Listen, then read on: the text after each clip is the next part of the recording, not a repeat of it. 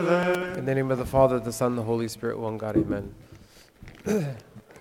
I know space is kind of cramped, so if possible, if people can kind of move into the seats so that some of those who are standing can, can sit.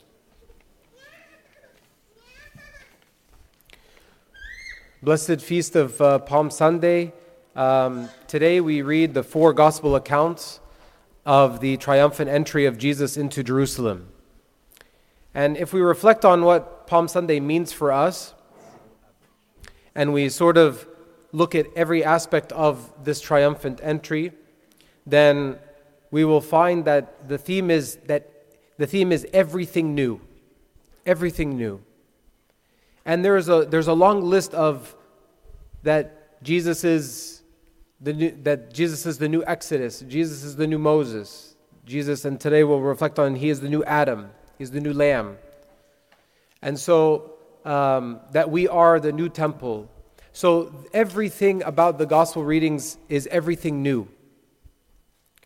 And so again, I will just reflect on a couple of them and how, how they affect us in our own spiritual lives. The first is that Jesus is the new Adam. So he goes and he prays in the garden in Gethsemane.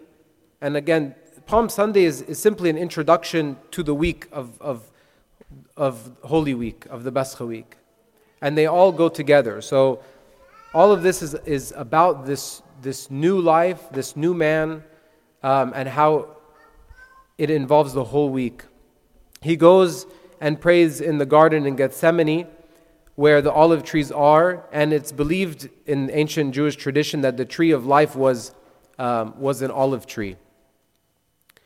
And uh, it does seem that they believed that the tree, of, the tree of knowledge of good and evil was a fig tree, which was my second assumption after the mango tree, but either way, it's fine. Anyway, so the first Adam, also who was in the garden, in the place where the olive trees are, specifically, where they would press the olives. Adam was in agony with, this, with his temptation and falling into sin as was Jesus, but this time, as the new Adam, Jesus is being pressed, but unlike Adam, he was not crushed, as St. Paul he says. So when Jesus comes as the, as the triumphant uh, king and as the new Adam, he is, he, is, um, he is expressing what he is calling us to be, and he, we are glorifying him in who he is. He is the new Adam. So, Jesus, as the new Adam, is for us to be inspired to fight against our difficulties and our sins. Every day I wake up, I can ask myself, how can I be a new Adam? What is pressing over me that I need to fight against? Where will I channel my choices and my thoughts? Even when we strive to be a new Adam, we remember that our strength and our abilities, our hope is in Jesus Christ, who is the new Lamb. He makes up for my shortcomings. In the week of Passover, God instructed the Israelites to choose a perfect lamb. The lamb would then live with the family for four days and then would be sacrificed. And he instructs them to put the blood from the lamb on their doorposts so that they may be saved from the last of the ten plagues that took the lives of the firstborn children. And the four days were for two reasons the four days that the lamb would, would live in the home of, of the family. Number one is so that the family can fully inspect the lamb to ensure that it was a perfect lamb and it was without blemish. And we use that even in the liturgy, he, who is spotless and, and without blemish. And number two is to establish a relationship with the animal in order for the family to offer a genuine sacrifice. Right? Imagine if you have a puppy and you keep it for four days. You may even opt to sacrifice your child versus the puppy, but, but in this case, the lamb is supposed to be something very difficult after it's lived with you for, for four days. And so it becomes a little bit painful for the family to do. But this is, but Jesus is coming in as this new lamb. And we know, we know in the prophecy, we hear in the prophecy from David in Psalm 118 bind the festal procession with branches. Sound familiar, right? To bind the festal procession with branches up to the horns of the altar. You are my God, and I will give thanks to you. You are my God, and I will exalt you. So the people are receiving Jesus, who will be their perfect, unblemished lamb, and they are leading him to the altar. And they led Jesus to offer, so that Jesus, who is the Messiah, who is their king, to offer on their behalf a sacrifice on the altar. But it was really he, him that would be the sacrifice, even though they yet did not realize that. But he himself would be the sacrifice, and he would be led to the altar, not to make a sacrifice, but for him to be the sacrifice, and not on an altar, but on the cross. So today marks the reception of the perfect Lamb, who is Jesus Christ. And the next four days, he will remain with us in the house, so to speak. In the same way, he spent the four days in the temple preaching. Right, so over the first four days of, of Pascha, we are reading and, and listening to the teachings of Christ because he will dwell with us and dwell with us and, and it is those it, it is those days that we will reflect on the life of Christ. And we might approach Holy Week and feel that it's about feeling bad for Jesus and his suffering. And certainly there's an element to that. But that isn't what the goal is for Holy Week because that sadness isn't what will ground us in a, in a relationship with God. It doesn't ground us in any relationship by, by having pity or, or just focusing on the sadness of someone else's suffering. It is the week of receiving Him as our Lamb, reflecting on His teachings over the next four days, glorifying, glorifying the God who experiences a blameless death, and witnessing the Messiah who is saving us from spiritual death and taking us into the new kingdom. So it's not us receiving, um, it's not just us receiving the perfect lamb, but he in return is saying, I choose you too. Okay, but I'm not perfect. Okay, but if I abide in you, then I will make you perfect.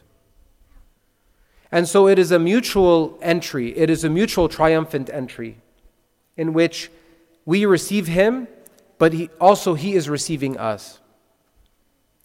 Jesus, he says, Go into the village opposite you, and as soon as you have entered it, you will find a colt tied, on which no one has sat.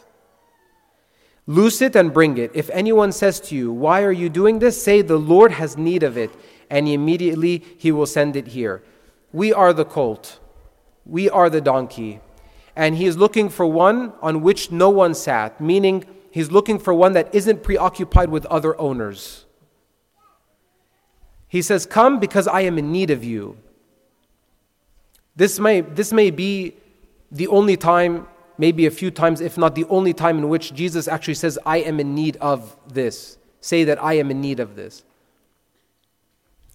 When we find difficulty in worship towards God, whether it be through prayer or simply call upon Him to help us in every decision we make, every thought that we have, every encounter we have with others, all of our work dealings, and etc. And if we instead lend more towards our personal inclinations or even our own insecurities, then maybe we aren't finding the peace that Jesus was hoping that we would trust in, that we would trust that He's saying, Come to me, I am in need of you.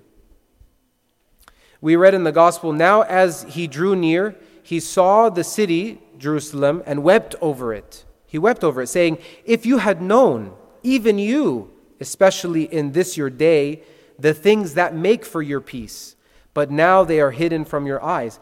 It's to remind us that as much as we'd like certain conveniences or certain outcomes or certain protections, those will bring us moments of ease and comfort. But real peace is in the life of pursuing Christ.